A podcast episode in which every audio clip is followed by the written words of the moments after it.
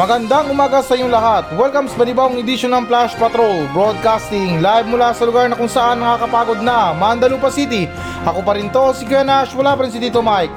Ngayong araw ay May 30, 2022. At ngayon, para sa mga balita. Imelda, tuwang-tuwa sa proklamasyon ni Marcos Jr., mayroon na akong dalawang presidente aniya. Vice President-elect Duterte, nagnanais na makapulong si outgoing VP Robredo. Jaime Marcos, sinabing dapat galing sa unity mang Senate President. Jaime Marcos, BBM, namimili ng mga makasaysayang lugar bilang venue para sa kanyang inaugurasyon. Deadly nosebleed fever, ginulat ang Iraq sa dumaraming mga kaso.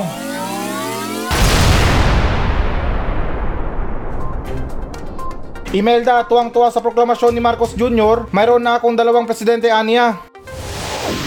So, okay guys, na alinsunod sa ulat ng ABS-CBN News na mayroon akong dalawang presidente. Ganito ang sinabi ni dating unang ginang Imelda Marcos pagkatapos ng proklamasyon noong nakaraang Merkules sa kanyang anak na si Ferdinand Bongbong Marcos Jr. bilang susunod na Pangulo ng Pilipinas. Ipinahayag ng Kongreso si Marcos, Duterte Carpio na ang nanalo sa presidential at vice presidential election.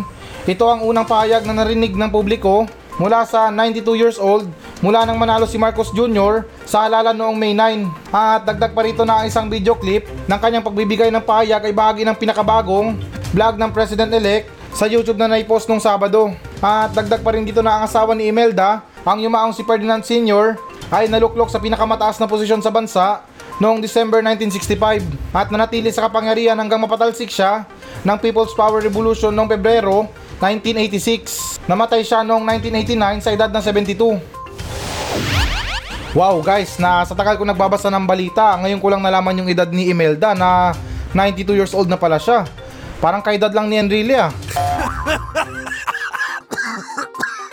Siguro kabatchmate niyan sa ano, sa kapanahunan ng dinosaur. Hindi, joke lang guys. Na ito, speaking sa pagiging proud ng mga magulang ha, um, ito, paborito ko to eh. May dalawang klaseng pagiging proud ng isang magulang sa mga anak nila.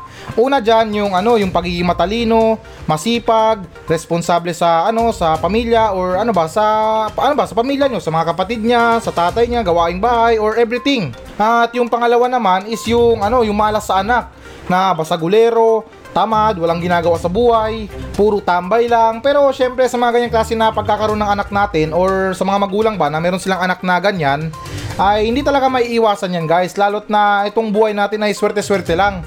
Swerte sa buhay, or swerte sa anak, swerte sa pera, ganyan. Hindi ko man masabi guys na nanay ako or pakiramdam ako ng isang nanay, pero nararamdaman ko guys yung pakiramdam ng isang ina na nakikita niya yung anak niya na nag-glow up sa sarili or nag improve sa sarili. Ibang klase kasi guys yung pakiramdam eh, na kapag nakita mo yung anak mo na nagtapos na ng kolehiyo, nakahanap na ng trabaho, um, na-promote sa trabaho or something na naging mayaman. Um, kasi syempre ano eh, bilang isang ina, para kang namuhunan sa isang ano eh, sa negosyo tapos pag ano tumubo or lumago, eh ano parang hindi naman sa amin na masama na ilan sa mga nanay natin na nag-expect lang ba ng ano ng konting ambon or anak, um, baka naman um, kahit na ano lang, jowa lang. Hindi, joke lang na ano ba, yung mga something na ikakasaya ng isang ina. Konting shopping-shopping, mga ano, mga pariban sa buhok, mga ganun. At meron naman ibang nanay dyan na makita lang nila yung anak nila na naabot niya yung pangarap niya ay sapat na yun. Kumbaga meron silang salita na ayan anak, nakapagtapos ka na ng pag-aaral or ano, meron ka ng trabaho, pwede ka na mag-asawa or pwede na kaming mawala, ganun. Although na parang ganun tayo ng ganun, pero syempre sa mga magulang guys, ibang klase talaga yung pakiramdam nila guys tulad ng sinabi ko. Kapag nakikita nila yung anak nila na nag improve sa sarili, mayroon ng nararating, Talagang napakasarap sa pakiramdam yan guys lalot na yung pinaghirapan nila sa paggawa sa inyo or sa paggawa sa atin. Sa pag-iri or sa pagbili ng gatas, diaper. Although na kay Imelda Marcos na hindi na nila problema dati yan kasi sa mga may hirap lang yan or for poor Filipino purpose lang yan. Yung mga utang-utang natin sa mga diaper na yan, sa mga gatas, kuha kay Aling Bebang or kay Aling Nenang na kuha mo na ko ng diaper, pagsahod na lang ni Mister. Yung mga hirap ng mga ina sa mga pang-araw-araw nila habang pinapalaki tayo. Kaya sinasabi ko guys na ibang klase talaga yung pakiramdam kapag yung pinagpaguran mo ay napalaki mo ng maayos.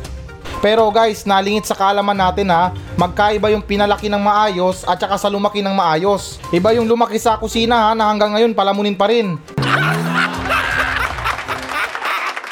Iba yung pinalaki ng maayos hanggang sa makapagtapos uh, at makatulong ulit sa pamilya niya o sa mga magulang niya.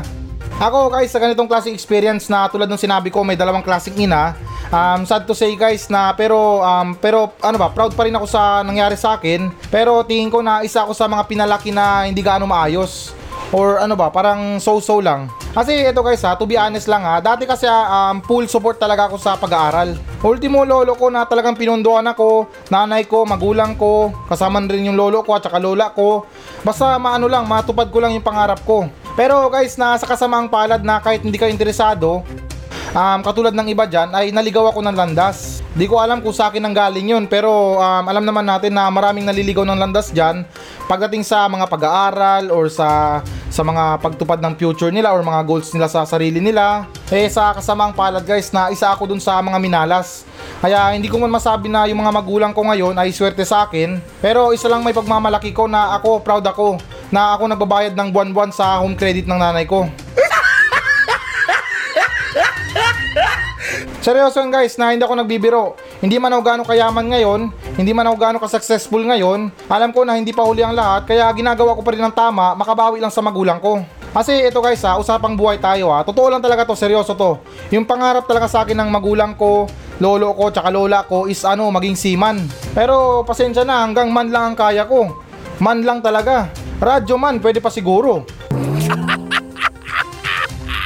Pero kung sasabihin nila na maging seaman ako, eh, um, kung nakikinig man yung magulang ko ngayon, um, pagpasensya nyo na lang na hanggang dito lang yung kaya ko or um, hanggang dito lang siguro yung skills ko. Pero syempre nasa abot ng makakaya ko, ay pinipilit ko pa rin na makabangon at at someday na maging mayaman tulad ng iba. Na yung mga kwento ng ibang tao dyan, dating car wash boy, dating basurero, pero ngayon ang yayaman na. Syempre, nanang dahil din yun sa mga pagsusumikap nila sa buhay nila. Mahirap or mayaman guys, ang totoong goal sa mga buhay natin or sa mga future natin, kung mayaman man lang gusto natin, ay ano, pagsusumikap. Sa mga pagsusumikap natin guys, hindi required yung mga pagiging mayaman dyan. Lahat pantay yan, magsisimula tayo sa baba. Kaya ganun pa man guys, na pasensya na kayo, medyo napahaba yung kwento natin sa buhay or sa mga nanay-nanay na yan. Um, ito, balik tayo kay Imelda Marcos. Alam ko na masaya siya ngayon dahil sa nakamit niya na ano, na goals yata sa mga anak niya or sa pamilya niya na meron na siyang dalawang ano, meron na siyang dalawang presidente. Actually, na same goals sila ni ano, ni Enrile. Nakaabot sila ng dalawang presidente or what I mean na mag-ama or magkapamilya na presidente. Magsimula tayo dyan kay Gloria Macapagal Arroyo, kay Ramos, kay Marcos, kay Aquino, kay Duterte. Oh, di ba? Same goals sila kasi naabutan nila yung ganyang klase na era or sabihin natin na mga sinaunang presidente. At saka guys, nasingit ko lang ha, tingin ko na itong si Imelda mahilig to sa makapilipina. Yung ano ba, yung mga pananamit natin. Although na siguro yung ibang passion ngayon nagiging uso na. Kaya ito hindi naman sa amin na masama since na pinagmamalaki niya na meron siyang presidente na anak. Eh baka isa batas niya yung pagsusuot natin ng makabayan na pananamit. Tulad ng ano, yung mga barong Tagalog na yan, yung mga damit na malalaki, tapos merong pamaypay.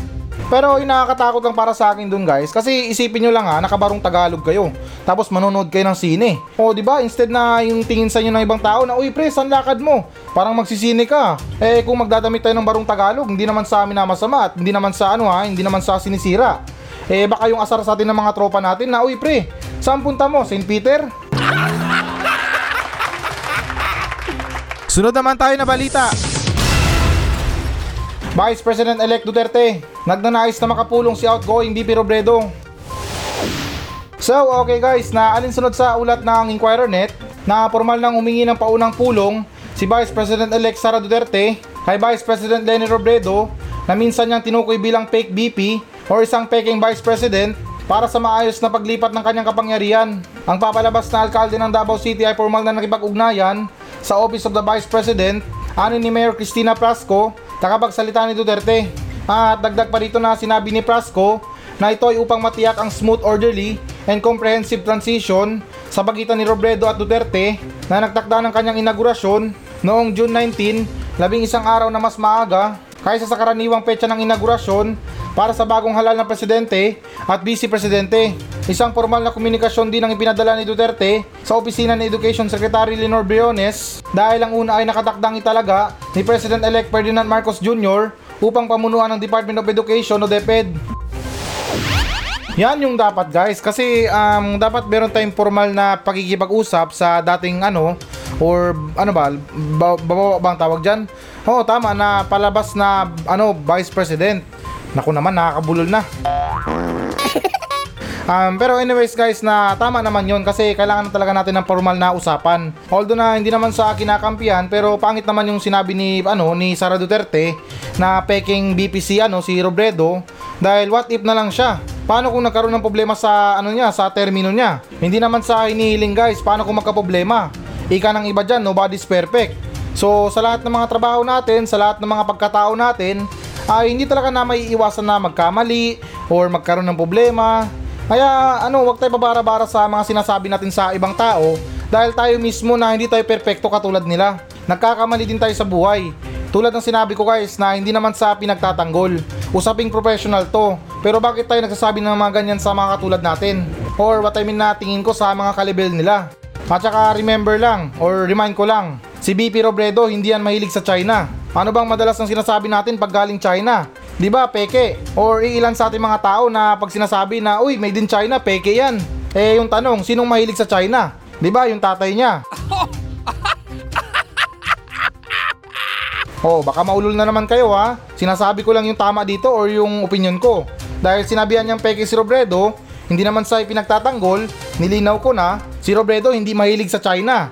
China is peke or ano, mga made in China, parang peke-peke yan. Oh, yun yung punto ko guys, na nilinaw ko lang. Kung sinong mahilig sa China, eh yun ang peke.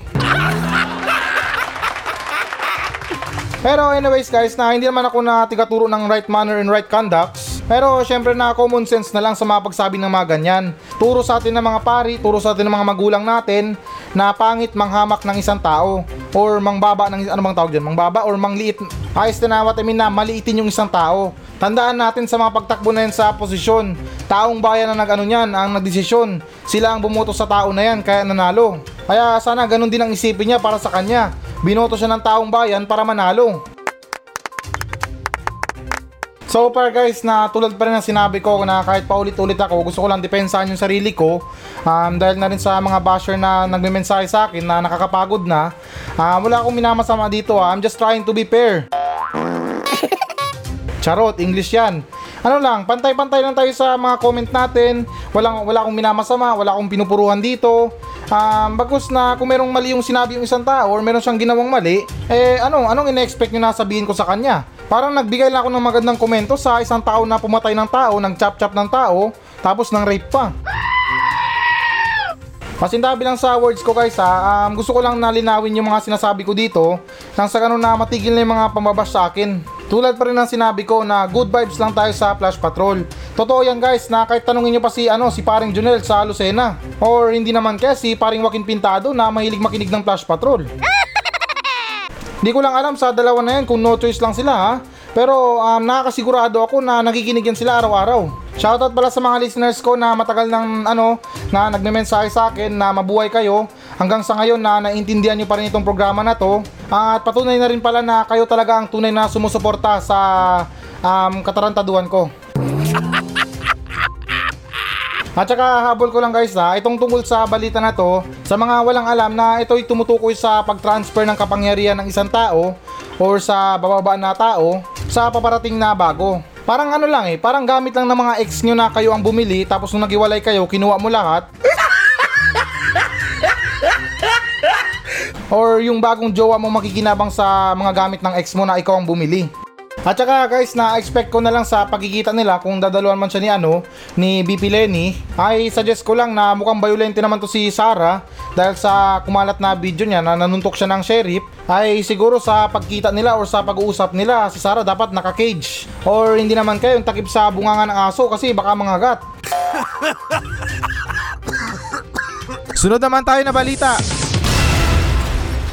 Amy Marcos, sinabing dapat galing sa unity ang Senate President So, okay guys, na alinsunod sa ulat ng GMA Network na naniniwala si Senator Amy Marcos noong linggo na ang susunod na Pangulo ng Senado ay dapat magmula sa senatorial slate ng Uniteam. At sa isang payag niya, I think everyone agree na dapat yung mangyari sa Senate ay Uniteam pa rin.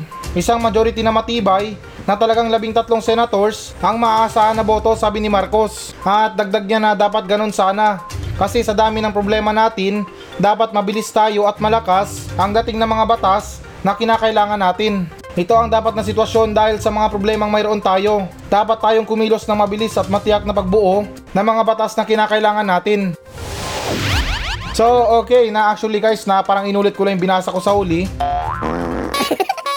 Pero never mind, para mas malinaw talaga. At anyways na ako, agree naman ako sa sinabi ni Marcos, or what I mean na Amy Marcos, Senator Amy Marcos pala, na dapat na miyembro ng unit team yung magiging Senate President.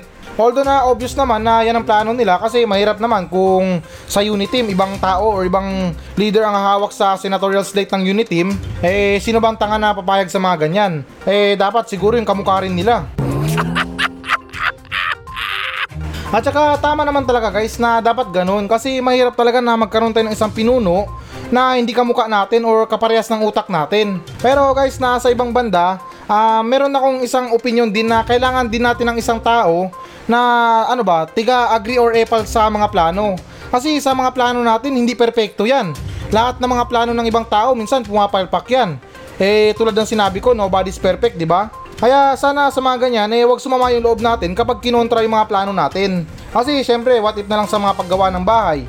Sinabi mo na ako, naniniwala ako na kaya lang ng isang sakong ano, semento ang paggawa ng isang bahay. Tapos yung ibang miyembro nagsabi na ano, hindi ako sangayon sa sinabi mo. Naniniwala ako na kailangan natin ng dalawang semento para sa paggawa ng bahay. Tapos ganun, na-explain niya na rin kung bakit or kung paano. Nasa ganun na magkalinawan at na makabuo ng ano ng ibang desisyon kasi yung mga ano eh mga pinaghalo yung mga opinion, mga plano ay pwede pa yung makabuo ng ibang plano or ibang desisyon. Kasi guys na ako naniniwala talaga ako eh na dapat ganun eh. Dapat sa mga plano natin ay merong tiga kontra or ano ba, yung hindi natin minamasama or hindi labag sa kalooban natin na kapag merong kumontra sa mga plano natin. Hindi tayo perfecto guys para sa mga paggawa ng plano. At saka guys na para sa mga tao na ganun, eh wag sana natin masamain yung mga sinasabi nila dahil sila ay sinusubukan nilang maging maayos yung plano natin. Wag natin isipin na pabigat sila or parang um, sagabal lang sila sa mga plano natin. Hindi guys, kasi hindi niya naman mararating yung posisyon na ganyan or sa mga ano, sa mga pagbutuhan na yan kung wala siyang alam talaga sa mga plano or mga ginagawang plano. I hope guys na naintindihan yung mga sinasabi ko or explanation ko kahit na parang si Eminem na ako mag-explain sa inyo dito na medyo mabilis. Kaya ayun guys na ipinagdarasal ko na rin na naintindihan nyo lahat ng mga sinasabi ko. Kasi ako minsan para akong tangay na hindi ko naintindihan yung mga sinasabi ko. Pero in fairness, yung kausap ko naintindihan niya. Bale, minsan yung mga lahat ng sinasabi ko, siya pa nag explain sa akin para maintindihan ko. Sunod naman tayo na balita. Amy Marcos, BBM, namimili ng mga makasaysayang lugar bilang venue para sa kanyang inaugurasyon. So, okay guys, na alinsunod sa ulat ng GMA Network na isinasaalang-alang ng kampo ni President-elect Ferdinand Marcos Jr. ang mga panlabas na makasaysayang lugar kabilang ang Quirino Grandstand, Port Santiago at National Museum bilang mga posibleng lugar para sa inaugurasyon. Sinabi ng kanyang kapatid na si Senator Amy Marcos noong linggo. Nabanggit ni Amy Marcos na mayroong ilang antas ng pag-alala sa Quirino Grandstand dahil sa isang quarantine at isolation facility ang itinayo sa lugar. Ika sa isang payag, gusto namin ang number one criteria, sana ay outdoor para hindi ma-COVID. Kasi we don't want to expose people because there seems to be an uptick infection, Amy Marcos said during interview on Super Radio DZWB. Um, okay, so good idea na meron siyang isinuggest na makakatulong or less worry para sa mga tao na takot ma-COVID. Pero syempre guys, sa ganitong klaseng usapan, um, sana ganun din sila sa mga paggastos sa budget. Hindi naman sa inaalungkat guys ha, pero syempre na speaking sa mga paggastos ng budget, na pagkalaki-laki namin sa numaabot, ay dapat na nasa labas yan or ipinapaalam sa publiko na ganito ha, nag-meeting kami, ganitong sinabi namin, pinag-usapan namin magkano ang budget, mga ganun. Hindi yung magmi-meeting kayo sa publiko or sa mga sinasabi nilang makasaysayang lugar, pero yung mga pinag-uusapan nila tungkol sa mga budget or yung mga ah, mga plano nila ay parang dinaig pa yung ulam na pang isang linggo.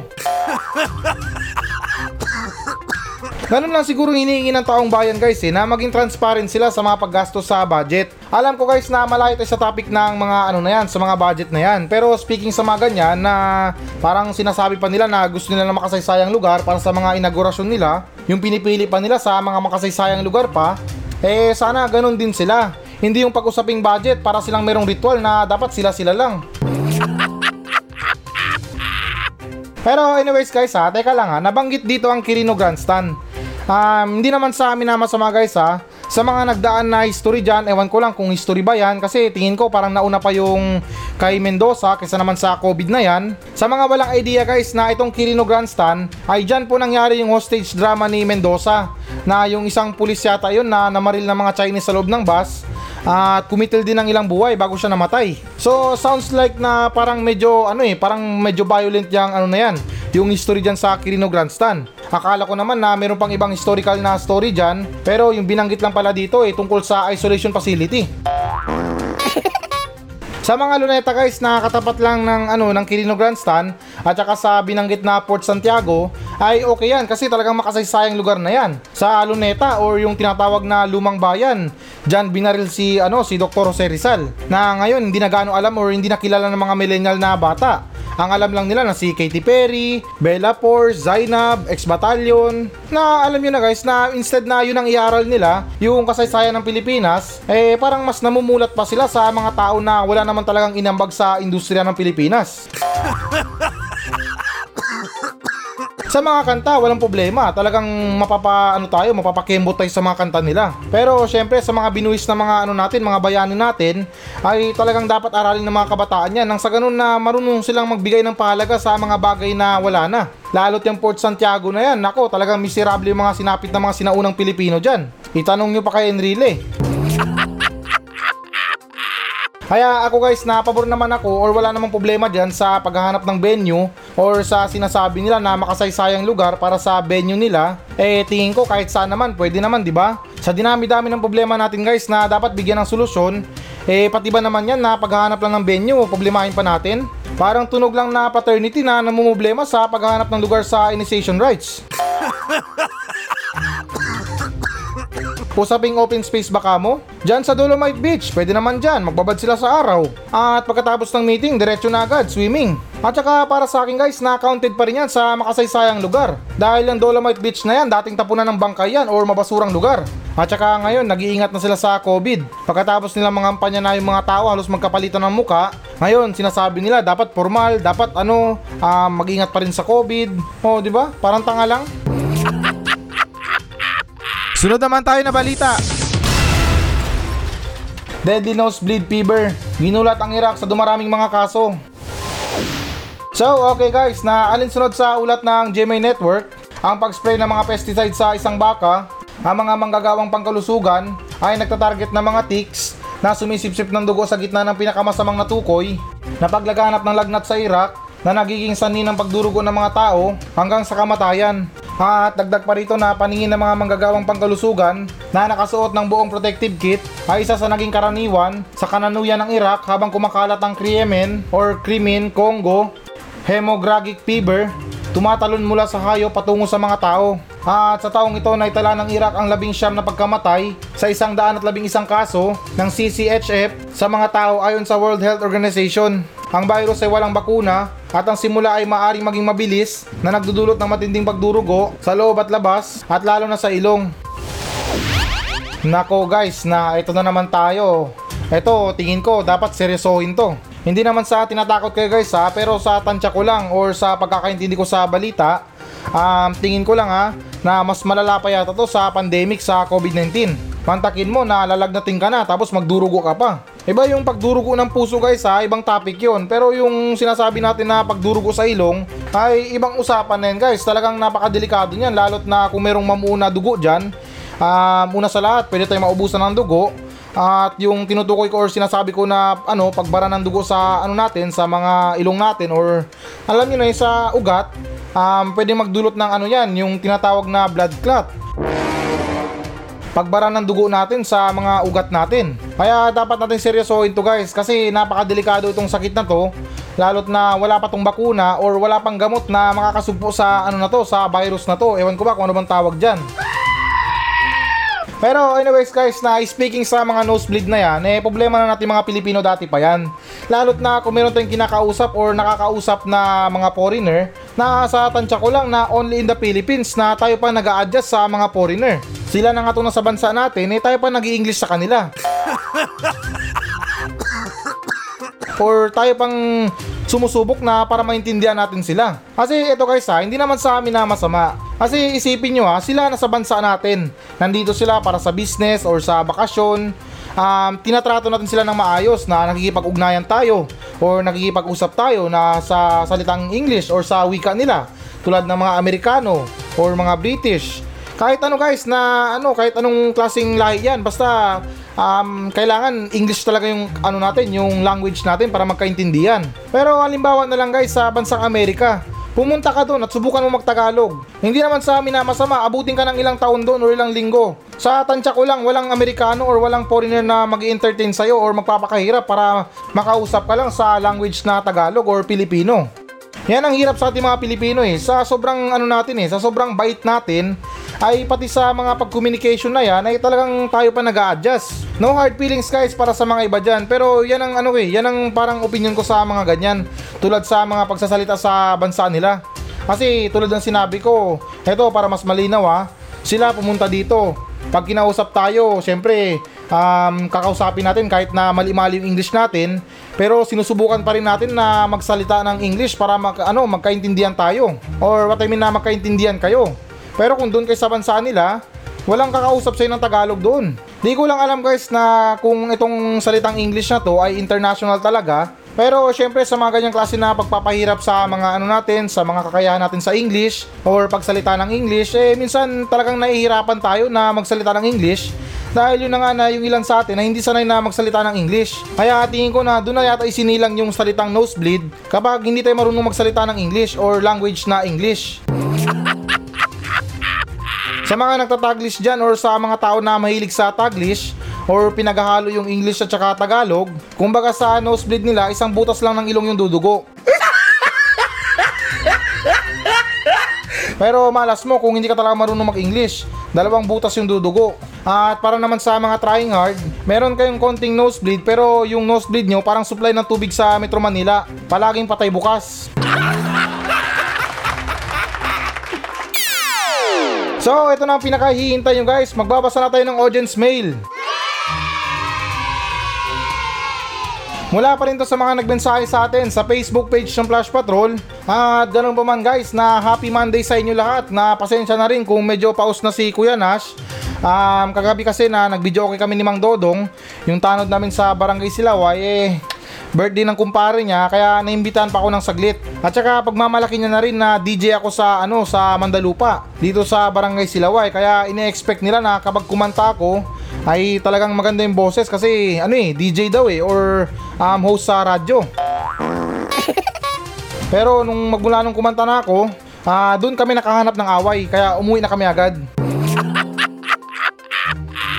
So ayan lang guys, napagpasensyahan nyo na kung meron tayong medyo paus na boses ay alam nyo na talaga sa mga ganito na trabaho ay talagang hindi naiiwasan itong pagkapaus natin. Kaya ganun pa man guys na happy Monday sa inyo lahat na I hope na maganda yung start ng lunes nyo kahit na nabuisit ko yung iba dyan. Um, pero go lang or keep going lang para sa kinabukasan natin. At okay na dito naman tayo sa nagmensahe sa atin na tingin ko nagmula na naman to kay ano kay paring Joaquin Pintado na talagang always nakatune sa programa natin na Flash Patrol.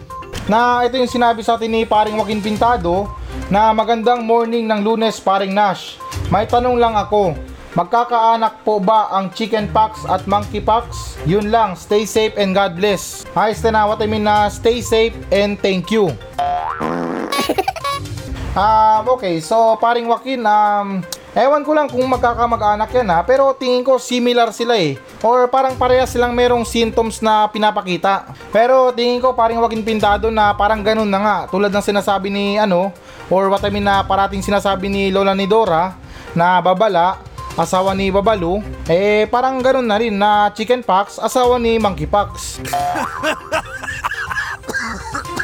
At saka paring Joaquin Pintado at saka sa mga listeners natin na ito makinig kayo ha. Hindi man ako sigurado kung magkakamag-anak man to, pero dito lang ako nakakasigurado na itong dalawang nabanggit na to ay napakadelikado.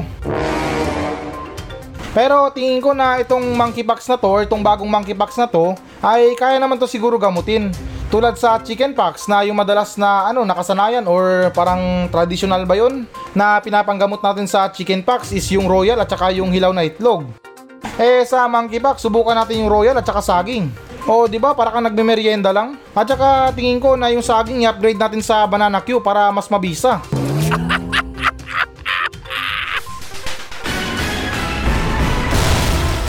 Hello guys, na bago natin tapusin ang show na to, ah hinikayat ko lang yung mga audience natin na mag-message sa akin dito sa Mandalupa Station para sa mga reklamo nyo sa kapitbahay nyo, reklamo nyo sa asawa nyo, sa mga kaibigan nyo, at kahit sumbong na rin para sa mga katarantaduhan dyan sa lugar nyo. At kung boring ka naman, pwede naman kayo magpa-shoutout sa akin ng buong angkan nyo. Mula ninuno nyo hanggang apo, isa-shoutout natin yan. Kaya guys, na ano pang iniintay nyo? Magmensahe na kayo dito sa Facebook page ng Flash Patrol at nakakaasa kayo na walang minti sa mga pa-shoutout nyo. Paki-like na rin ang Facebook page ng Flash Patrol. Maawa na kayo, desperado na ako sa buhay. Kaya ulitin ko, para sa mga reklamo sa buhay, reklamo sa kapitbahay, reklamo sa mga tao, ay huwag kayong maya na magmensahe sa akin sa Facebook page ng Flash Patrol dahil actionan natin yan ng makabuluhang kalukuhan.